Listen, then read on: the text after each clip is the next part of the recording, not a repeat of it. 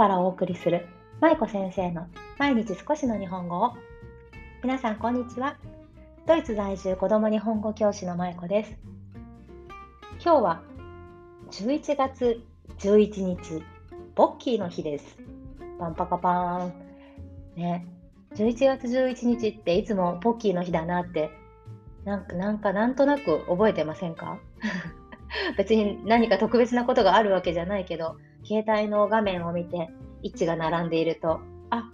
今日ポッキーの日だっていう風にねふと思っちゃうんですよね。不思議。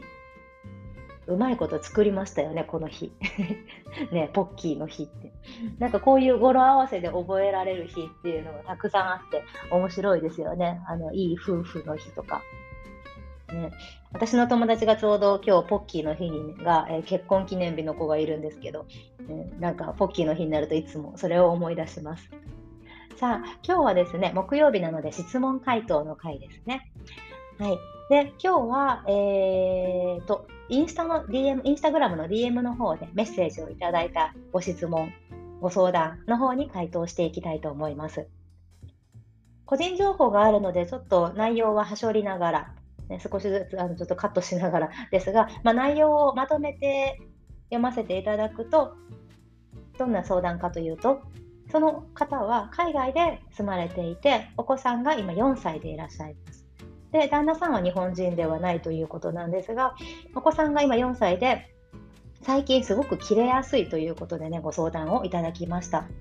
思い通りに行かなかった時とか自分が行きたいところに行けなかったり例えば他人が要求を受け入れてくれなかったりねそういうことがあるとすぐに切れるそうです。で切れた時の対応がわからなくって親御さんとしては受け入れようとされるんですが余計に行動がエスカレートしてしまう。親もどういうふうにしていいのか分かりませんということでねご相談をいただきました。まあ、日本語教育とは直接関係ないかもしれないですけど皆さんのお子さんも多分怒ったり切れたりね、されることがあると思うんですね。なので、きっと皆さんのためにもなるんじゃないかなと思ってね、今日はこのご相談を取り上げさせていただきました。さあ、で、えーと、今日はその感触ですよね、起こった時感触を起こした時の対応法ということでご相談、まあ、ご質問だと思うんですけど、皆さんのお子さんは切れやすい子ですか？それともあまり切れないお子さんですか？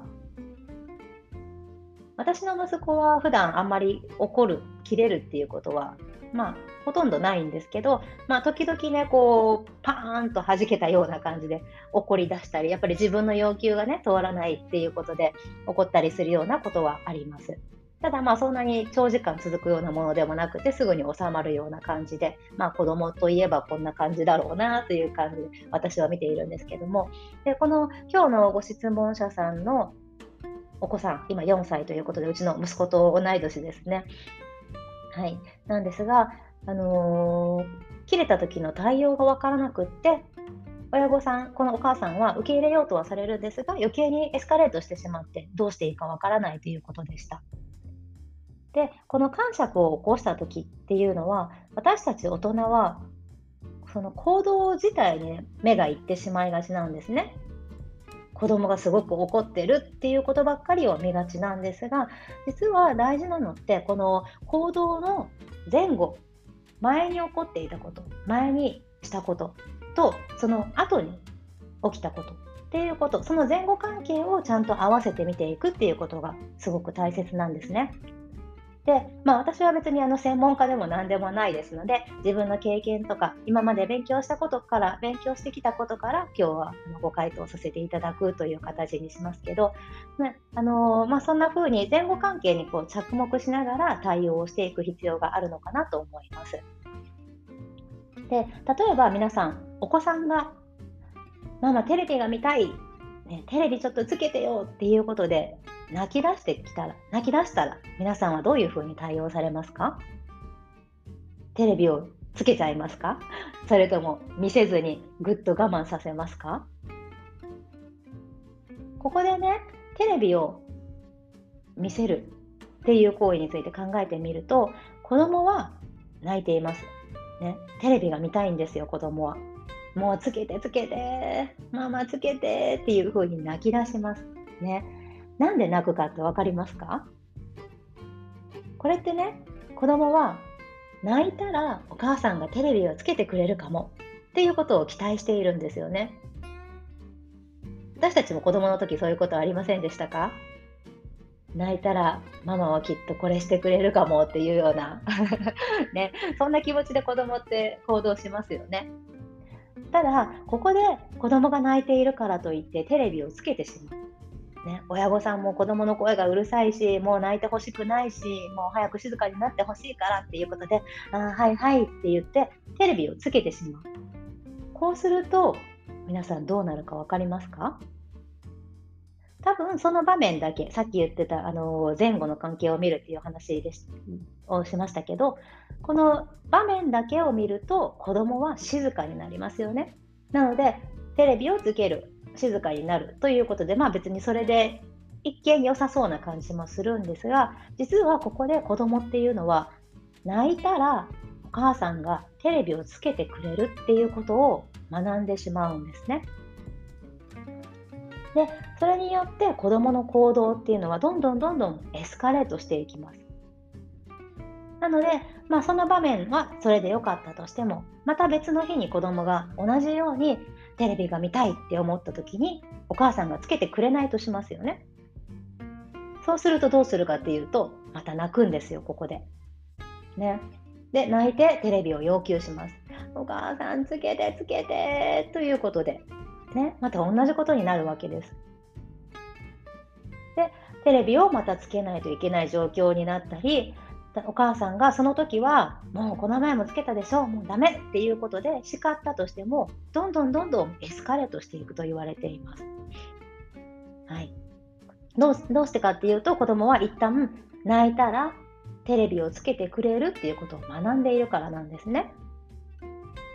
で自分の要求がこういうふうに時々でも叶えられたりとか大人がそこに声かけをして注目が自分に集まったりするようなことがあるとこういった行動っていうのはどんどんエスカレートしていきます。大切なのはその行動の前後の背景をきちんと見てあげることですね。なのでなんで子供がそこで切れているのか何でそこで泣いているのかその背景にはもしかしたらお母さんお父さんがかけた声かけだったりその子にとってその子に対して取った行動が原因になっているということもあの往々にしてこうあるわけです。でどういうふうにこういった場合に対応したらいいかということをお話ししていきます。はい、でお子さんがこういうふうな行動をとった場合っていうのは一番いいと言われているのは叱ることもせずに、ね、怒ることもせずに無視をすることと言われています。ただ、これは別にあの無視って、ね、あの言葉があんまり良くないかもしれないけれど、まあ、相手にしないということですね。叱るわけでもなくって、ただもうその場にいるということです。ねまあ、親御さんにとっては子どもの泣き声とか切れてる声を聞くのって辛いかもしれませんけどもしここで親御さんがお子さんに対してさっきのようにテレビをプチッとつけちゃったりすると子どもはやっぱりそこでまた学習してしまってで次同じようなことが起こった時にまた同じ行動をとってしまうというふうに悪循環になっていくんですね。なのでその感触をより強くしてしまうようなものを与えないっていう対応これが必要になってくるんじゃないかなと思います。はいね、なので、まあ、感触がより強くなっているんであればどういった行動によってそれが強くなっているのかっていうことを見極めていく必要があるかなと思います。で今私こういうお話をしていきましたが実はこれってねきちんと理論があるんですね。はい、アメリカの応用行動分析という、あのー、セラピーがあるんですがあの ABA とも呼ばれているんですがこれは発達障害を持つお子さんのために早い時期から取り組める療育法セラピーとしてあのとても有名な方法なんですが応用行動分析 ABA という方法があります。でこちらの方を今あの使って私実はお話をさせていただきました。子どもさんが何か、ね、行動を起こした時にその前後関係と一緒に合わせて見てやるということそしてその子どもの行動を強化してしまうようなことを親御さんは何かしていないかということをね着目して見ていくのが大事だよということです。はい、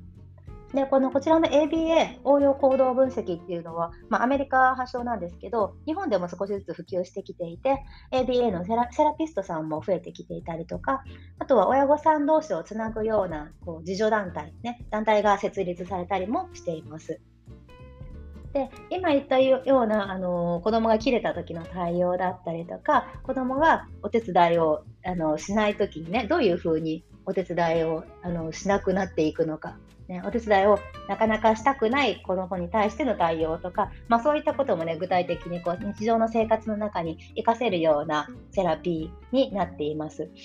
ねまあ、他にもいろいろあるんですけどあの発達障害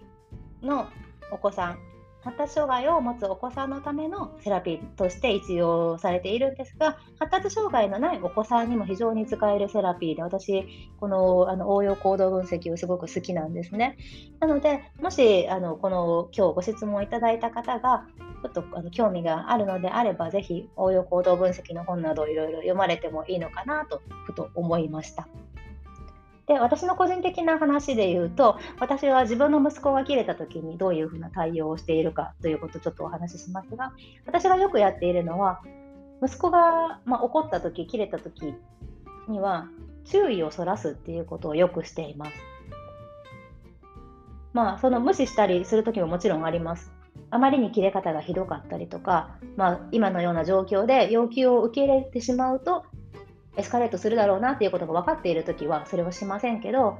ちょっとこう注意をそらすことですぐ解消されるような怒りである場合は私は割と注意をそらすことっていうのをしています。例えば子供がママなんで今日はこうしないの？っていうことでね怒っていたとします。そうするとその時に全く違う話をね 入れてしまう。で全く違う話もあのしょうもない話だったらね子供は切れっぱなしになるのでなので特に子供が飛びつくようなね嬉しくなるような話っていうのを間に挟んでやったりしますね。例えばこの前もなんかご飯の時にね何だったっけ？あのー、ママな、んだったっけ、なんかね、子供が食べたくないものが出たんですよね、息子が。で、その時に、ママ、なんで僕のお皿にこれ入れるの？っていうことを怒ってたんですけど、あそうだ、この前さ、ママさ、サンタさんとお話ししたんだよね？とか言って、いきなりクリスマスの話を振ったりとかして、ね、何が欲しい？とか言って、サンタさんが聞いてたよ？とかいうことでね、ちょっとこう注意をそらしてやる。そうするとコロッと気分が変わって、え、これが欲しいと思ってるの？みたいなことをね、話し出したりとかしてね。なので、まあ、あのずっとこれは大きくなるまで使えるわけじゃないですけど、まだお子さんが小さいうちだったらあの十分有効かなと思うので、こういった方法も活用されてもいいのかなと思いました。はい。ということで今日は子供が切れた時の対応は？ということでお話ししました。まとめると、叱ることもせずにお子さんがおあお子さんが切れた時は叱ることもしなせずに、まあ、無視をしましょう、ね、無視っていうのはその放置というか何ていうのかな。もうほったらかしにするっていうわけではないんですけど見守りつつも何もしないということですね。であとはお子さんのその怒りがエスカレートするような行動を親御さんも与えない取らないということ。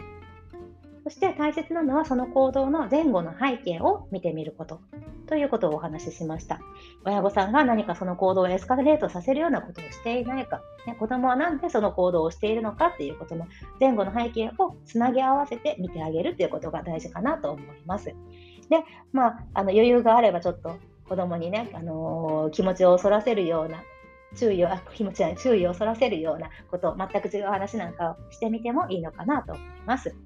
はい。ということで、今日も最後までお聴きいただきありがとうございました。ご質問者さんのお役に少しでも立てたら嬉しいなと思います。ではまた明日お会いしましょう。舞子先生の毎日少しの日本語を引き続き一緒に頑張っていきましょう。ほなまたね。